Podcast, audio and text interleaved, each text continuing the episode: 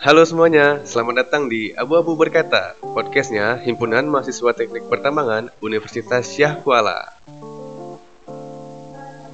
Halo, Assalamualaikum semuanya, Sobat Abu Berkata. Akhirnya bisa ngobrol bareng kalian lagi. Kami ini dari teman-teman Abu Berkata mau minta maaf sama sobat-sobat di rumah. Karena udah lama nih nggak upload podcast.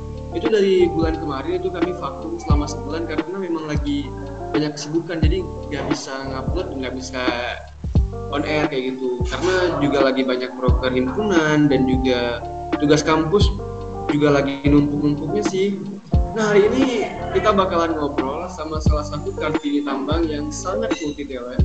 Dia juga aktif di bidang MC, moderator. Itu kalau di Banda Aceh itu udah terkenal lah pokoknya kakak ini. Tapi yakin teman-teman juga udah pada kenal sih. Mungkin dia adik-adik landing mungkin yang belum kenal dengan kakak ini.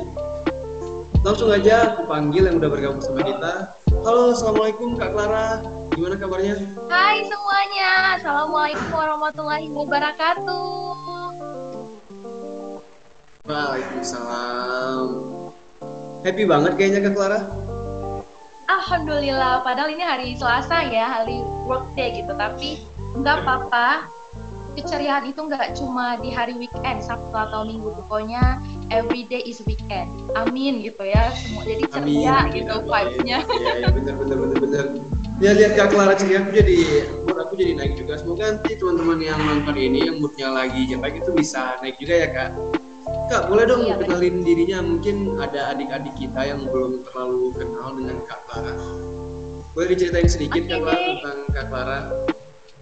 Boleh, boleh dong. Karena ya sesuaikan gitu dengan kata-kata tak kenal maka tak sayang gitu kan. Tak sayang maka tak cinta. Arti jadi halo semuanya teman-teman, perkenalkan nama aku Clara Mikien, merupakan mahasiswi Teknik Pertambangan Fakultas Teknik Universitas Yakwala angkatan 2017. Salam kenal semuanya.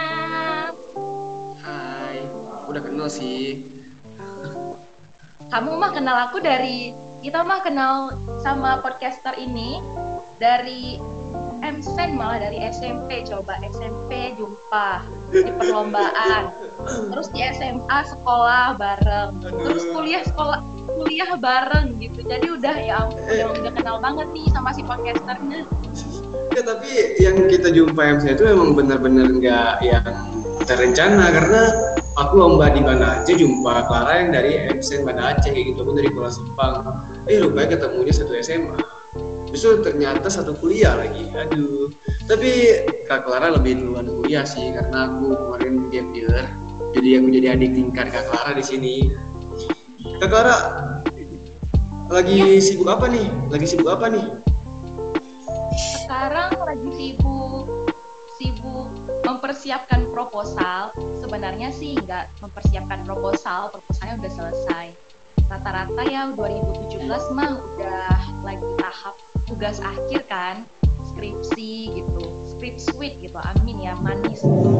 nah rata-rata sih angkatan dua gitu gitu kan walaupun pahit jadi harus dihadapi kan jadi sekarang itu memang lagi uh, belajar gitu kan sekarang juga mata kuliah kan udah pada habis nih gitu. jadi memang bener, bener. tugas akhir aja dan jadi ya selama ini mempersiapkan judul, kemudian juga memperdalam tentang judul yang dipilih dan tunggu panggilan dari perusahaan gitu.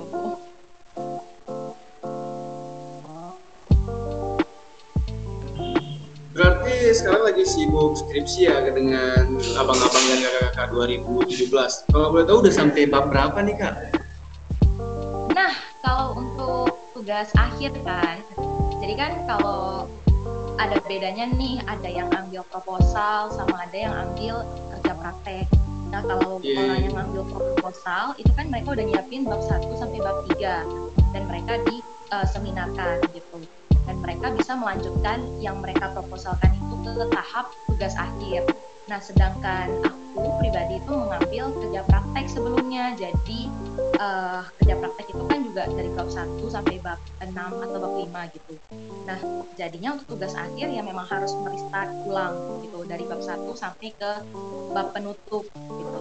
Kalau untuk saat ini untuk tugas akhir kalau ditanya bab berapa uh, juga bingung nih jawabnya karena aku pribadi juga udah nyiapin tiga judul gitu kan. Udah jadi tiga judul. Dan memperdalam judul-judul itu nah jadi tinggal tunggu respon dari perusahaannya aja. Karena kan kalau memang jadi ini untuk, untuk uh, informasi ya buat teman-teman semuanya mungkin untuk adik-adik tingkat yang ngedengerin podcast ini.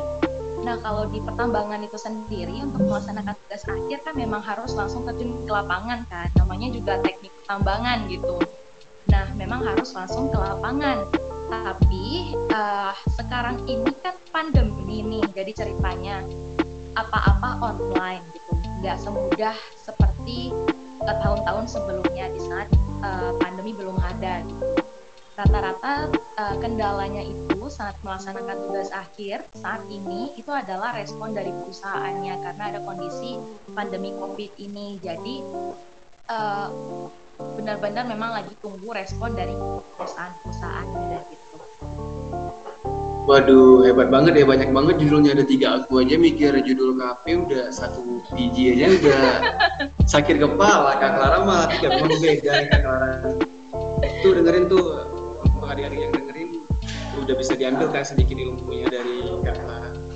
Kak, tapi kalau aku lihat di Instagram, kakak lagi juga sering nge-MC kan? Itu ke nge-MC kakak terganggu nggak sama skripsi kakak? Oke, saat ini sih memang aku juga ngambil job uh, MC kan sebagai pembawa acara. Nah kalau Iya. misalnya dibilang hmm, apakah itu mengalami kendala dengan skripsi untuk saat ini adalah jawabannya itu enggak. Karena kan kembali lagi nih ceritanya uh, MC atau pembawa acara ini adalah pekerjaan yang sangat fleksibel gitu. Uh, kita bisa menyesuaikan jadwal kita, kapan kita mau ngambil jobnya atau enggak gitu. Nah, untuk terkendala dengan skripsi, kalau memang kita bisa memanage waktu gitu kan, kita kan ada sistem manajemen waktu nih, memprioritaskan hal yang perlu diprioritaskan gitu.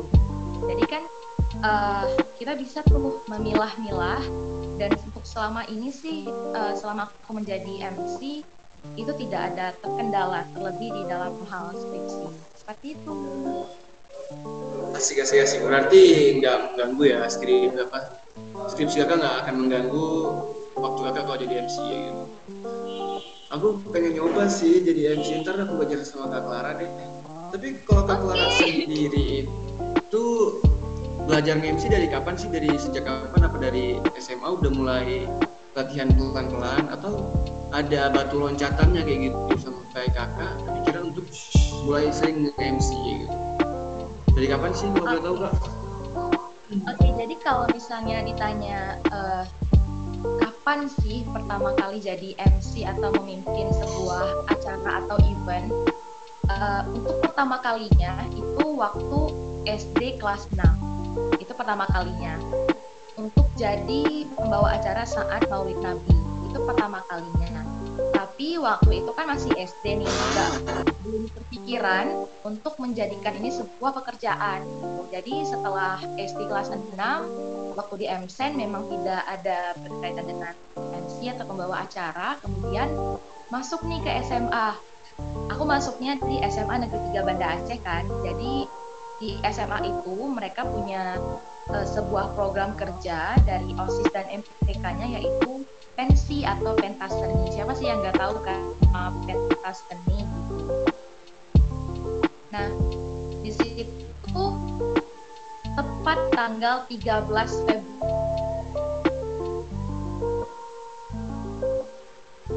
atau MC di acara pensi tersebut gitu selama dua hari. Di situ mereka mempercayakan acaranya itu dipimpin oleh aku dan juga dua orang temanku gitu. Kemudian setelah memandu acara banyak banget nih feedback-feedback bagus dari teman-teman lain gitu. Kemudian dari kakak-kakak kelas gitu bilang wah bagus banget gitu kan. Eh, semuanya pada bilang makasih ya Lara gitu. Acara pensinya jadi meriah gitu. Terus aku seneng banget kan dibilang kayak gitu wah aku mimpin acara nih gitu. Semua orang ngeliatin aku gitu kan. Jadi seneng aja gitu jadi pusat perhatian. Ya udah terus setelah itu eh belum ada gimana ya nggak belum menganggap itu sebagai pekerjaan gitu. Mulai menganggap itu sebagai pekerjaan di saat aku juga masih posisinya di kelas 2 ada teman aku yang sweet 17 ulang tahun. Dan dia mempercayakan aku untuk menjadi pembawa acara di acara ulang tahunnya. Aku deg-degan sih sebenarnya hmm, maksudnya ah ambil aja lah modal nekat nanti juga belajar gitu. Mulai dari situ setelah jadi MC ulang tahun temenku kemudian aku wah seru banget nih kalau dijadiin pekerjaan sampingan ditambah lagi SMA gitu kan. Udah bisa menghasilkan uang dari pekerjaan sampingan itu menyenangkan banget. Jadi sampai saat ini juga terus mendalami mendalami uh, menjadi pembawa acara. Itu deh jadi itu ditanya kalau misalnya ditanya kapan mulainya kalau aku sih menganggapnya tanggal 13 Februari 2016 jadi kalau untuk saat ini tuh aku udah lima tahun di dunia pembawa acara dan dunia per MC MCan ini. Waduh udah lama banget ya, pantesan Kak Clara udah kayak yang gak nacing tulus lagi, udah gak ada beban. Ternyata udah lama dan masih diingat loh teman-teman. Tanggal-tanggalnya itu diingat. Itu berarti itu kayak sesuatu yang gimana ya kalau kita ingat sesuatu itu kan berarti sesuatu itu berharga tuh untuk kita. Berarti kakak bakalan ingat momen ini karena ibaratnya momen inilah yang membuat kakak kayak sekarang. Bener nggak sih momen di tanggal 13 Februari tadi? Ya benar banget. Karena kan aku juga tipe orangnya nggak tahu deh entah aku doang atau ada mungkin beberapa orang lain.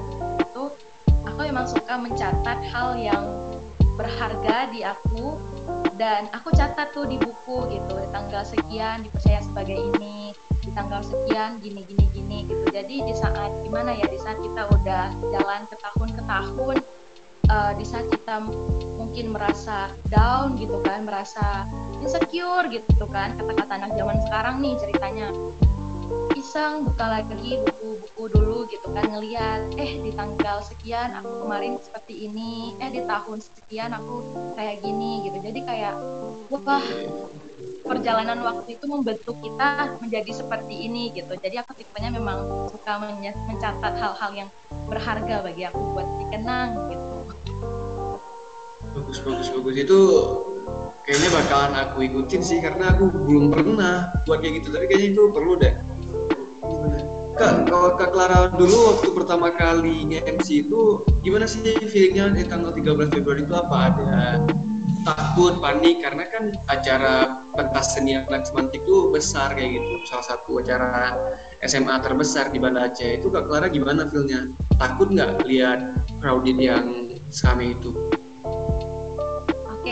Jadi kalau ditanya seperti itu kalau ditanya panik ya nggak panik tapi deg-degan sedikit gitu kan khawatir. Uh, sebenarnya kalau untuk menghadapi orang banyak aku itu kan sebelumnya aktif di storytelling nih ceritanya. Uh, storytelling juga kita kan berdiri di hadapan umum di depan publik. Kita menyampaikan cerita terus uh, orang melihat kita. Dan sebenarnya aku sudah terbiasa dengan uh, pengunjung yang banyak seperti itu. Jadi uh, udah tidak terlalu bermasalah sekali Nah, saat memang dipilih menjadi MC waktu di SMA 3 nih, menjadi MC pentas seni. Di mana notabene-nya nggak cuma anak SMA 3 aja nih yang ikut memeriahkan, malah ada dari SMA-SMA lain juga berpartisipasi, ikut dalam kemeriahan pensi gitu kan. Terus dipilih, setelah dipilih aku tuh diarahkan ke guru bahasa waktu itu. Diarahkan guru bahasa untuk dilihat uh, gimana sih cara MC-nya gitu, gimana sih uh, PD-nya gitu kan. Nah kalau aku kan mempunyai uh, bukan slogan sih, tipenya kak, tipenya seperti bodoh amat sama pandangan orang lain. Yang penting aku gila dan diingat sama orang. Aku nggak penting aku juara atau apa, tapi yang penting aku tuh diingat sebagai sosok yang uh, oh ini ya oh itu masih Clara gitu jadi aku tuh apa tuh namanya uh, tetap mengambil itu di dalam uh, tetap menerapkan itu dalam kehidupan aku jadi di dalam ruang guru uh, guru aku itu bilang coba dong kamu tampil MC gimana gitu itu lagi jam istirahat siang kan di mana juga di ruang guru ada guru-guru lain juga makan siang gitu. Suasananya kan lagi gaduh-gaduh tuh guru lagi pada makan begana bikin begitu nah kalau untuk yang lain pada malu-malu nih uh, nunjukin kemampuan MC-nya padahal banyak banget nih yang lebih bagus daripada aku gitu. Terus uh, ngomongnya mas uh, pelan-pelan gitu. Sedangkan aku uh, memang punya impian di SMA 3 ini aku pokoknya harus naik ke atas panggung gitu. Aku harus jadi bintang gitu kan ceritanya di atas panggung dilihatin sama orang-orang. Jadi aku tuh memang udah nggak ada rasa takut. Dan saat ibu itu bilang coba Clara uh, tunjukin MC kamu gitu mana ada aku langsung assalamualaikum warahmatullahi wabarakatuh. Menggema satu ruang guru gitu kan. Jadi ruang guru heh bebalanyo gitu kan. Istilahnya kalau bahasa Aceh kenapa nih? Kenapa kok? Gitu kan. Aku mah bodo amat kan sama guru-guru gitu kan. Uh, nah teman-teman semuanya selamat datang di pentas seni SMA Negeri 3 Banda Aceh gitu kan. Terus dengan suara yang luar biasa menggelegar uh, terus aku gimana ya? Gitu lah pokoknya kan. Jadi guru aku tuh uh, menarik aja gitu di uh, pandangannya gitu. Wah kamu uh, menarik banget Clara gitu. Jadi di situlah dipilih. Nah dilatih dilatih dilatih. Uh, paling dilatihnya itu kan lebih ke gimana nanti memanggil uh, siapa-siapa aja tamu kehormatannya list-listnya bagaimana gitu. Terus uh, kostumnya bagaimana untuk menyesuaikan sama dua orang MC lagi gitu kan. Jadi aku udah latihan-latihan kemudian tibalah di hari hanya gitu hari di pentas seninya di hari Sabtu dan Minggu kan. Di hari Sabtu aku uh, jadi MC setelah waktu itu aku dipercaya sebagai MC non formal gitu. Karena di SMA di kelas aku tuh terkenal bobrok gitu istilahnya gitu. Nggak ada jaim-jaimnya. Jadi mereka kirain aku tuh nggak bisa MC formal yang kaku gitu. Jadi mereka percayain aku untuk MC non formal ya udah setelah MC formal selesai waktu di pensi nah masuklah aku bersama teman-teman dua orang aku lainnya. Jadi kami tuh bertiga MC-nya aku sih cuma pas menginjakan kaki cuma Bismillahirrahmanirrahim ya Allah ya Tuhanku berikanlah kelancaran lisan gitu. Karena tujuan aku adalah ingin menghibur teman-teman semuanya di hari ini. Bismillahirrahmanirrahim baca ayat kursi tetap injakin kaki ke atas panggung langsung assalamualaikum gitu. Di situ orang pada wah riuhan tepuk tangan itu memang benar-benar rasa deg-degan rasa khawatir rasa apa pun itu saat dengar riuhan tepuk tangan semua orang melihat kita.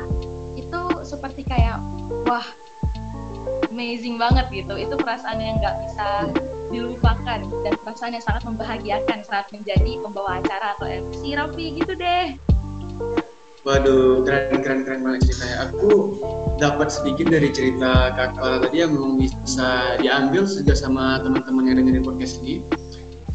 Udah bisa ditiru tuh dari Kak Clara tadi, nggak usah peduliin apa kata orang karena ketika kamu udah nggak mulai mulai nggak memperduliin apa kata orang terhadap diri kamu, di situlah kamu akan berkembang. Ya nggak sih Kak Clara gitu nggak sih kurang lebih? Iya, benar. Terus ada banget. juga yang aku setuju banget dari Kak Clara itu ketika naik ke atas panggung kan mungkin banyak nih dari teman-teman sobat Awu berkata yang gak berani untuk ngobrol di depan orang gitu gak berani untuk ngomong di depan orang. Itu bisa ditiru sih karena aku juga kayak gitu. Kalau tapi aku belum sehebat Kak Clara ya. Ini kan ketika aku naik ke atas panggung gitu kan tapi juga kayak gitu. Bismillahirrahmanirrahim baca tapi aku baca Al-Fatihah. Tapi langsung tarik nafas ya udah assalamualaikum warahmatullahi wabarakatuh. Ya gitu gitu bla bla bla bla bla and the rest is history. Iya benar banget. Clara, aku setuju banget juga Itu kan waktu kakak nge-MC itu mulai dari 2000 berapa ya? 2015 ya? Apa tuh Raffi? Ini 2015? Sinyalnya kayaknya jelek. Oh, 2015 ya itu ya yang dulu kakak SMA nge-MC.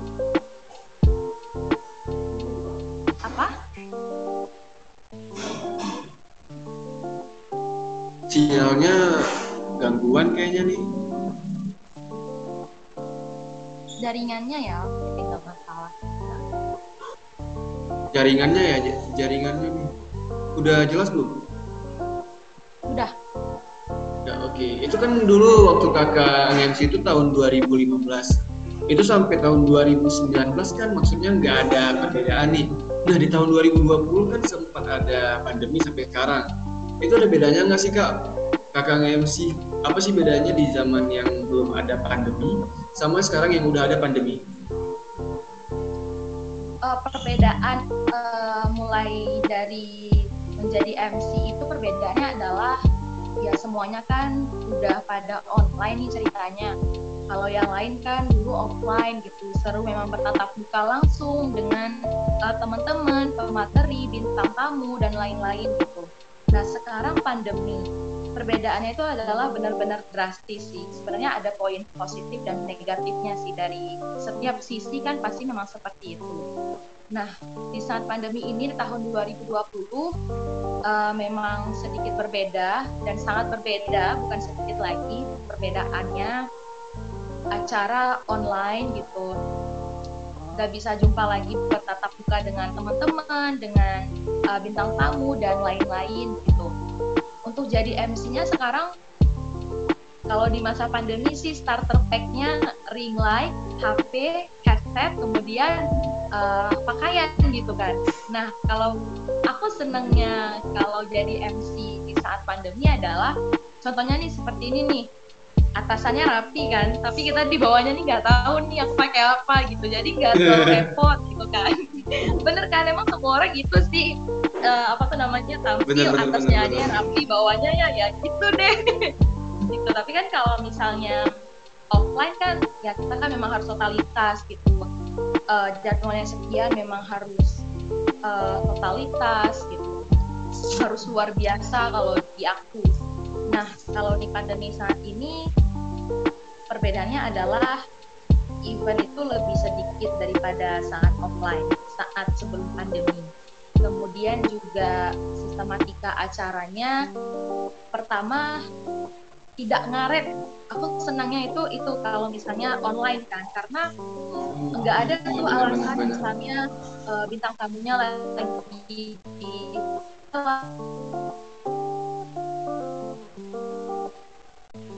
masuk ke acara itu. Jadi itu nggak ngaret kalau misalnya online. Uh, terus apalagi ya perbedaannya? Lebih santai juga sih apalagi kalau misalnya untuk penyelenggara acara kan mungkin acara online juga lebih um, efisien gitu harganya daripada uh, ongkos untuk membuat acara event yang offline.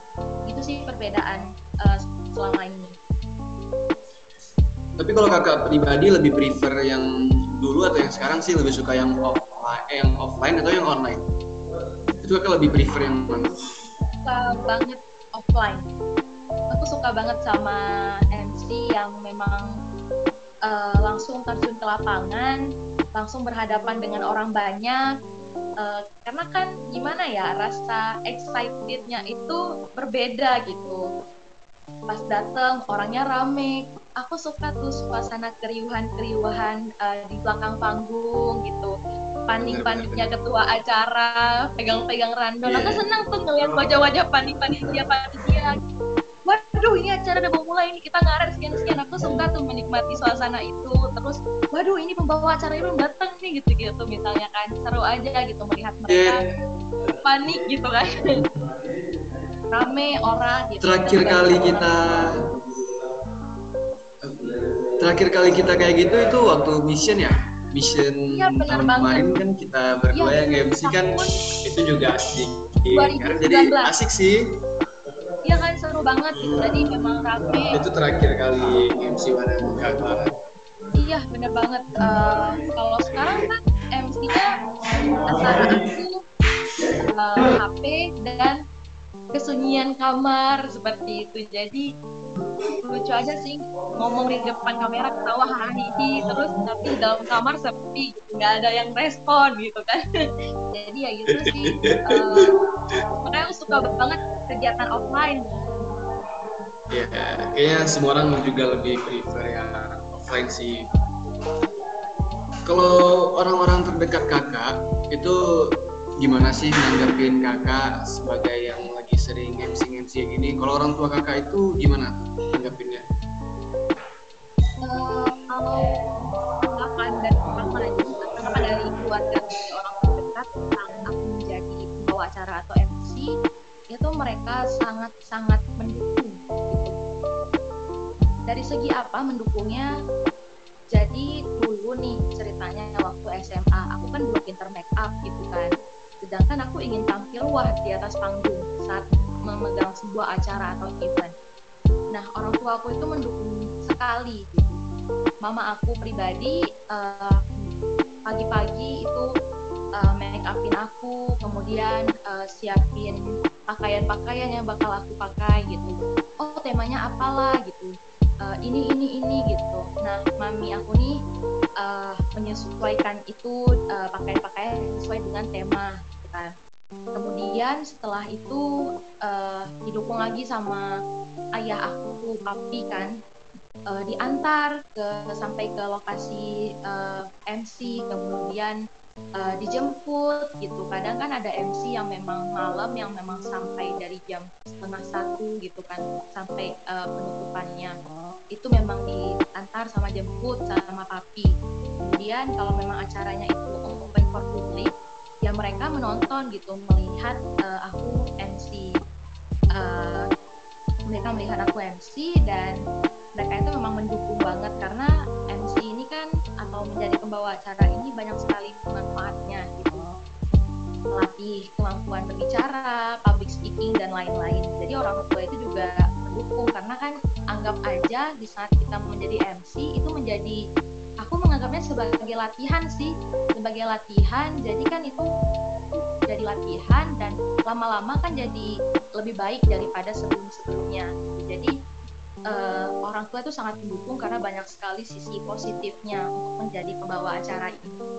Dan untuk teman-teman yang lain, terutama di teman-teman tambang ya, angkatan aku 2017, mereka itu heboh banget kalau misalnya aku MC gitu. Aku senang aja gitu kan teman-teman aku itu tipenya itu heboh banget gitu. Misalnya aku snap uh, bikin instastory lagi nge-MC.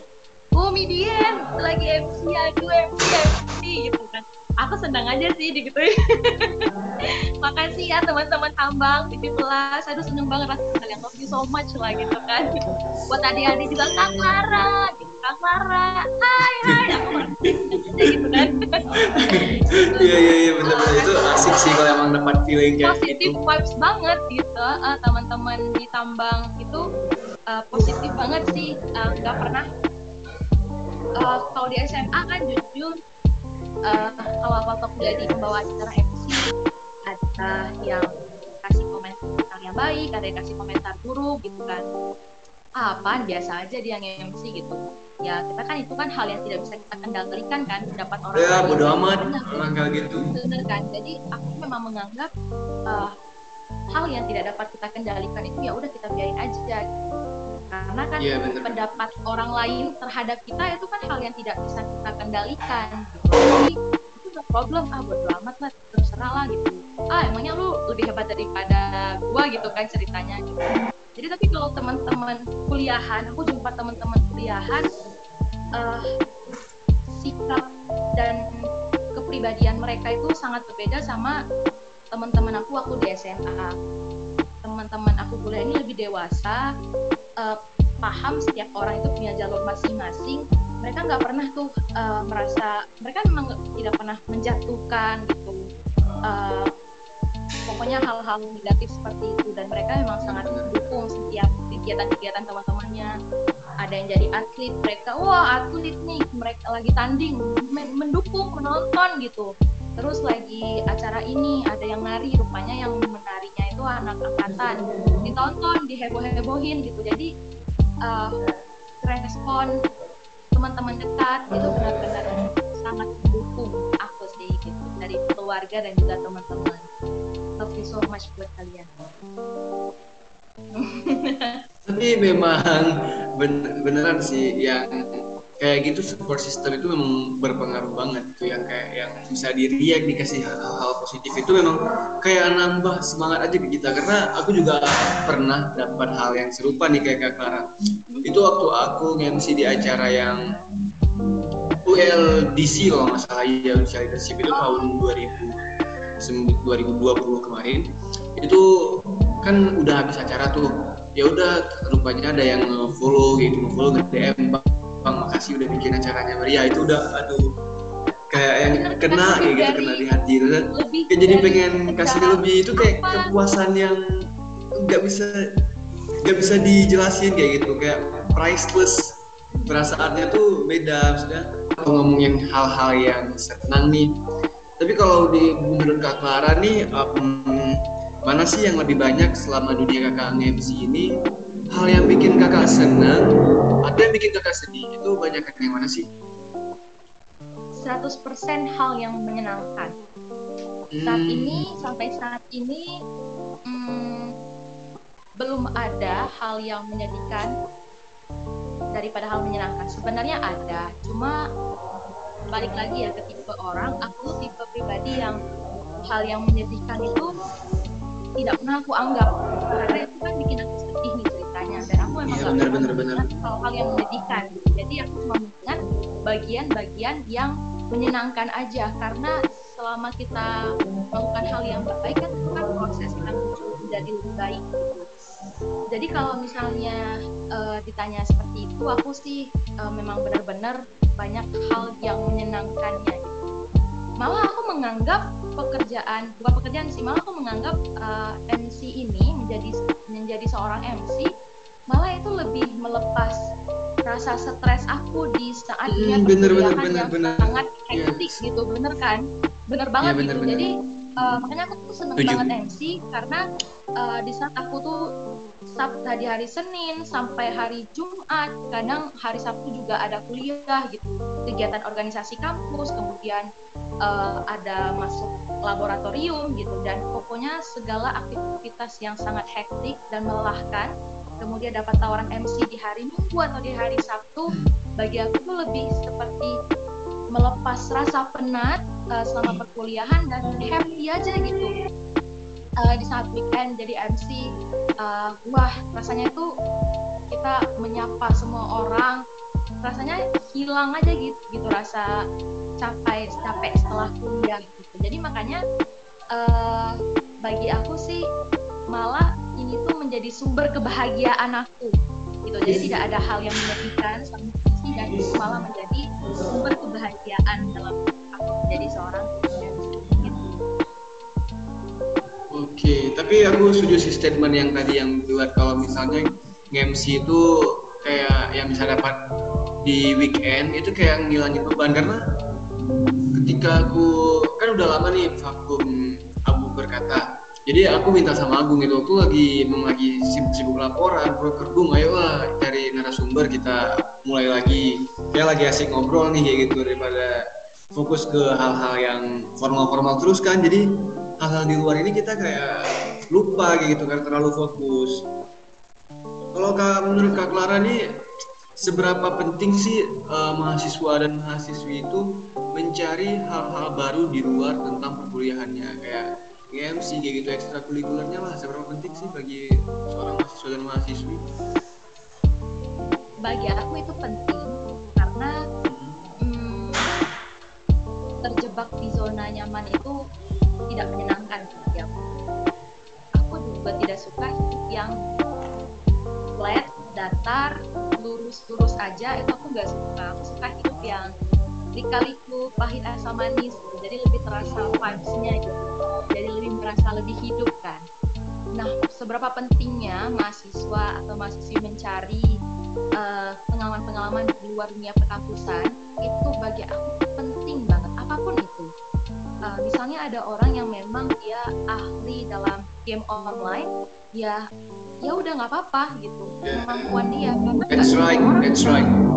bermain game online kan dan tidak semua game online itu buruk malah aku melihat eh, contohnya abang aku nih abang aku kan suka banget game online gimana game perang-perang gitu. Nah cara pola pikirnya dia itu berbeda sama pola pikir aku. Dia lebih strategi gitu. Karena kan game online yang dia mainin itu kan kayak perang di mana ada strategi dan juga game yang juga harus berhubungan dengan teman-teman lain. Aku nggak tahu deh nama gamenya apa. Eh, terus beda banget pemikiran pola pikirnya dia sebagai orang pemain game online dengan aku gitu. Jadi itu kan jadi menambah kita jadi terlatih untuk eh, mengasah kemampuan itu. Dan kemampuan setiap orang kan berbeda-beda ya. Kembali lagi kita dilahirkan dengan kondisi yang berbeda latar belakang yang berbeda kemampuan yang berbeda. Jadi jangan pernah merasa uh, dia mah bersinar karena dia bisa di atas panggung gitu. Sedangkan aku cuma bisa uh, kemampuannya sebagai penulis di belakang layar. Itu nggak masalah malah karena apa? Setiap orang dianugerahi kemampuan yang berbeda-beda ada orang yang memang uh, mampu di bidang menulis writing gitu kan novel bikin artikel atau apa. Mereka juga menghibur orang lain gitu dengan kemampuan mereka. Jadi penting sekali bagi mahasiswa mencari bidang atau passionnya karena itu juga menjadi sumber kebahagiaan kita di saat kita sangat lelah dengan uh, duniawi gitu ya dunia semua nih gitu kan ceritanya. Jadi di situlah kita mencari uh, hal yang menyenangkan bagi kita sekaligus tanpa kita sadari itu mengasah kemampuan kita. Kalau uh, caranya bagaimana? Kita itu kan bisa bergabung di organisasi-organisasi. Misalnya ada orang yang suka seni musik tarian uh, seni teater. Bisa lah masuk ke organisasi yang menjurus uh, ke bidang itu. Ada juga yang kita menulis gitu. Ada orang yang tipenya uh, memang suka di saat udah stres main band gitu memperdalam keahlian itu nggak masalah. Karena memang balik lagi ke statement awal bahwa yang berani kemampuan yang berbeda-beda. Contohnya seperti Agung nih, kan? Dia ahli banget tuh di bidang desain. Gak semua orang bisa desain seperti dia gitu. Jadi beda-beda nih setiap orang. Jadi ya kita totalitaskan aja dan uh, cari siapa sih kamu sebenarnya, apa kelebihan dan kelemahan kamu. Poin pentingnya adalah kenali diri kamu gitu kenali diri kamu dan bersahabatlah dengan kelemahan. Jangan pernah anggap kelemahanmu itu menjatuhkan kamu, tapi anggap kelemahan itu uh, bersahabatlah dengan kelemahan kamu karena manusia tidak ada yang sempurna. Jadi itulah dia. Waduh, keren keren keren keren. Tapi aku memang setuju banget sih dengan yang statement Kak Clara tadi yang memang kenalin diri kamu berdamailah dengan kelemahan. Dan memang hal-hal kayak gitu tuh emang harus anak-anak muda. Jadi emang anak muda harus punya tipe dan mindset pikiran yang kayak gitu. Karena kalau misalnya anak-anak muda terlalu memikirkan kelemahannya dan terlalu memikirkan gimana cara aku ngilangin kelemahan ini dan terlalu fokus kepada kelebihan dia dia akan mulai merasa insecure ketika ada orang yang lebih dari dia kayak gitu. Jadi ketika hal, -hal kayak gitu udah hilang insya Allah yang namanya insecure itu udah gak ada lagi untuk anak-anak muda. Nah jadi memang ya. harus ada sih mindset kepada yang pendengar ini mulailah berdamai dengan dirimu sendiri jadikan kelebihan itu bisa menutupi kelemahanmu dan juga kamu jangan terlalu berlarut dengan kelemahan kamu benar kalau ngomong soal insecure kalau sekarang memang lagi banyak ya kak orang-orang yang insecure. Kalau kak Clara sendiri tuh pernah merasa insecure nggak? Sih aku juga bingung kan.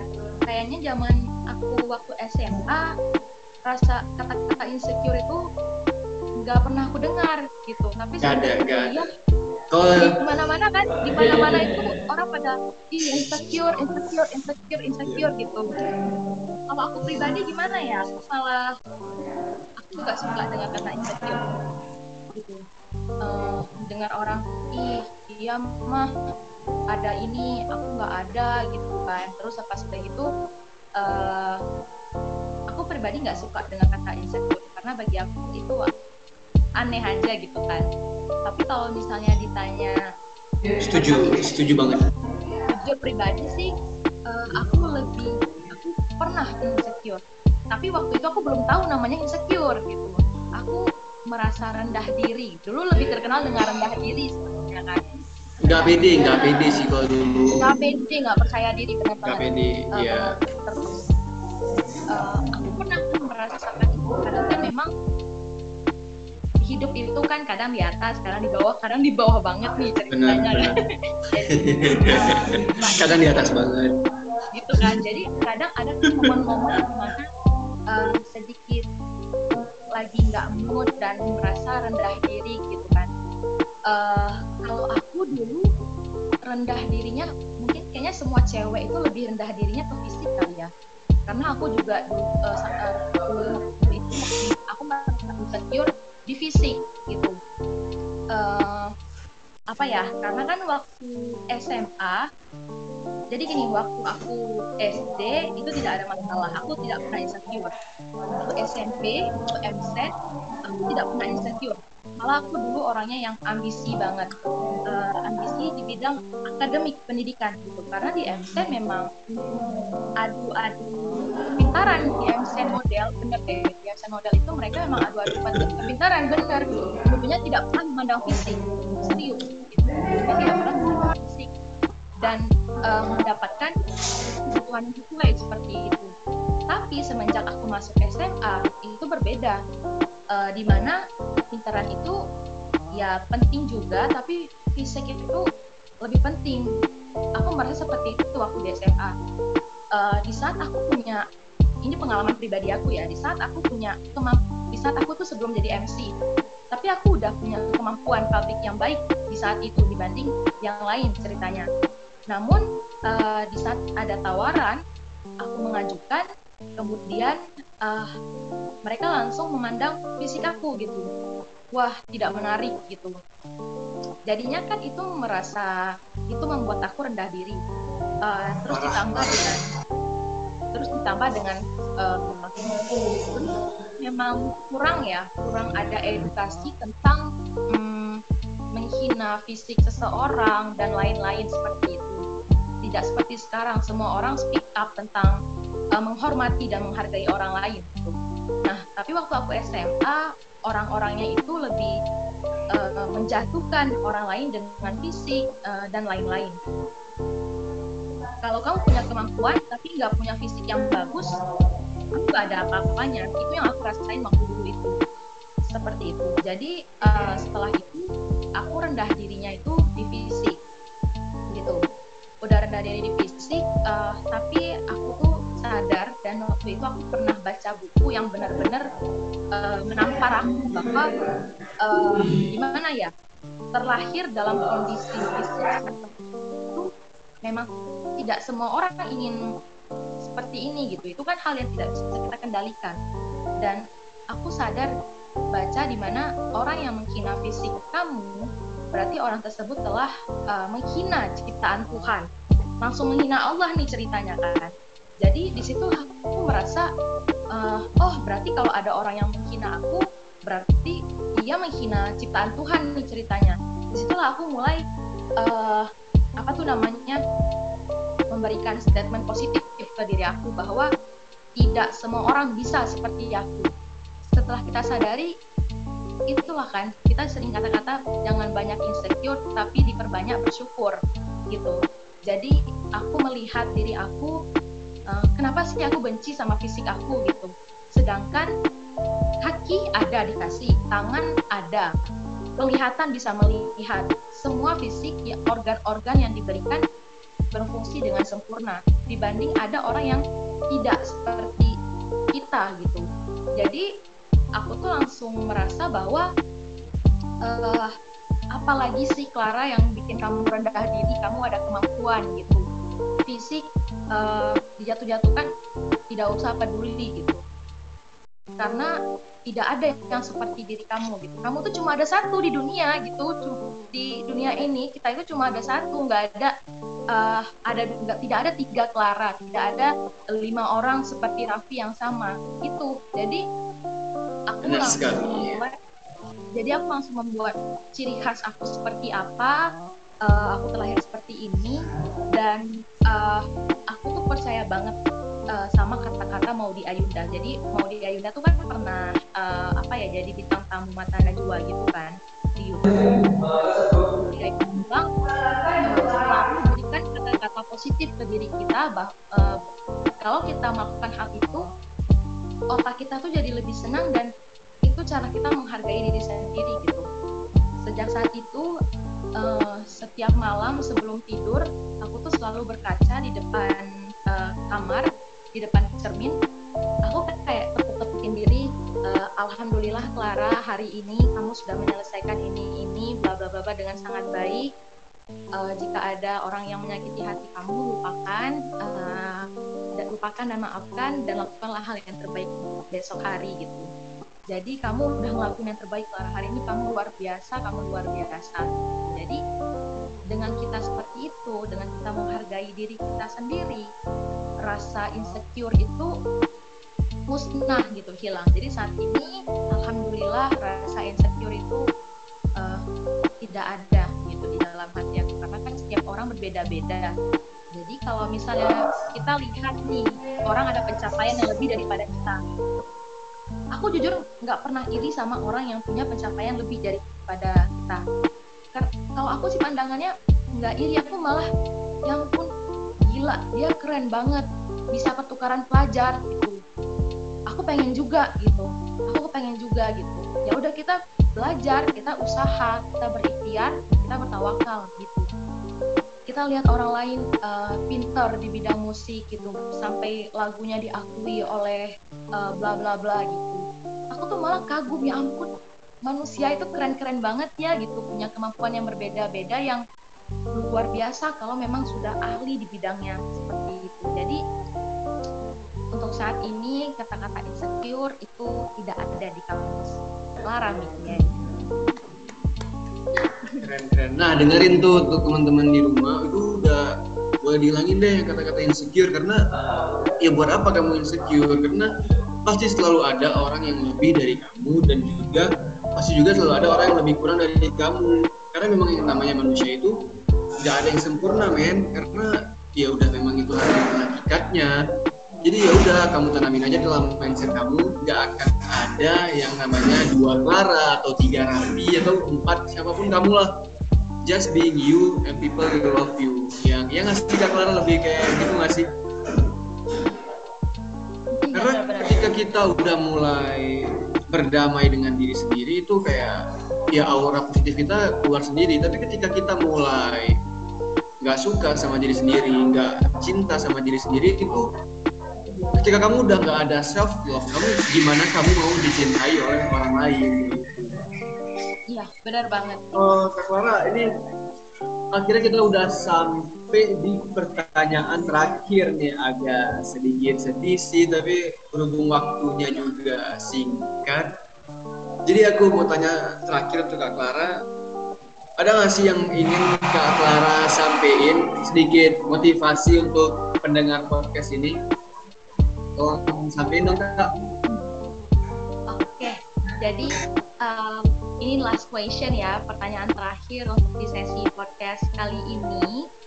Uh, buat teman-teman semuanya, aku pernah baca sebuah kata-kata yang benar-benar uh, terpatri dan selalu aku ingat jika aku merasa down gitu. Jadi kan di saat seperti ini banyak sekali orang yang merasa aku kurang di ini, aku kurang di itu. Kenapa sih dunia tidak berpihak kepadaku? Kenapa sih uh, kita tidak bisa tuh dunia tidak bisa berputar di sekeliling kita terus menerus. Nah, aku pernah baca di buku Berani Tidak Disukai, itu karya Ichiro Kishimi sama Fumi Takekoga. Itu kata-katanya adalah seperti ini. Uh, teruslah melangkah maju tanpa bersaing dengan orang lain itu sudah cukup gitu. Dan tentu saja tidak ada gunanya membandingkan dirimu sendiri dengan orang lain. Gitu. Ingat dan kalian camkan dalam hati kalian bahwa tidak perlu bersaing dengan orang lain, tidak perlu menjadi uh, lebih daripada orang lain gitu. Cukup lebih baik di bidang kita, jangan pernah membandingkan diri sendiri dengan orang lain, tapi bandingkanlah dirimu yang sekarang dengan yang dulu. Itu dia. Kita lihat kemajuan diri kita itu apa. Boleh melihat masa lalu, tapi jangan terlalu lama. Gitu. Jangan tenggelam di masa lalu. Boleh melihat masa lalu untuk sebagai ingatan kita bahwa aku pada akhirnya sudah berdiri di posisi seperti ini gitu. Dengan uh, kehidupan yang up and downs yang beberapa tahun lalu. Dan alhamdulillah aku sudah melewati hal itu. Dan saat ini siap untuk menghadapi tantangan-tantangan selanjutnya gitu. karena tantangan itu memang selalu ada dan itulah yang membuat kita hidup. Gitu teman-teman. Jadi jangan ada lagi rasa insecure dengan kemampuan masing-masing gitu. Jadi uh, temukan passion kamu dan kenali diri kamu terlebih dahulu. Cintai diri kamu bersahabatlah dengan kelemahanmu dan cintai diri kamu bakal orang lain akan mencintai diri kamu juga. Gitu teman-teman. Sangat inspiratif sekali ya kata-kata motivasinya. Tapi memang benar sih kayak yang memang salah satu juga biar nggak insecure lagi tuh stop bandingin diri kamu sama orang lain. Cuma gak perlu jadi lebih baik daripada orang lain tapi jadilah yang lebih baik dari diri kamu yang kemarin gitu. Karena pada akhirnya nih teman-teman ya bunga nggak akan mekar di waktu yang sama kayak gitu. Mungkin dia udah mekar duluan dan kamu belum waktunya kayak gitu. Dan juga sebenarnya bukan di akhir mekarnya tapi proses menuju kemekaran itulah yang kenikmatan yang harus kita nikmati kayak gitu. Karena pada akhirnya yang paling asik itu tetap prosesnya kayak gitu. Benar nggak sih kak Clara? Iya benar banget itu. Aku percaya okay. banget sama itu. Proses memang mempahitkan gitu dan melelahkan. Karena orang lain kan cuma melihat hasilnya aja kan. Mereka tidak tahu prosesnya bagaimana tidak pernah tuh kita melihat, uh, menunjukkan rasa kesedihan di sosial media orang tidak tahu bagaimana kita gitu kan jadi uh, apa tuh namanya uh, tetaplah terus berjuang gitu di jalanmu uh, dan ya semoga uh, kamu bakal mendapatkan hal yang terbaik yang kamu inginkan. Ya gitu. baik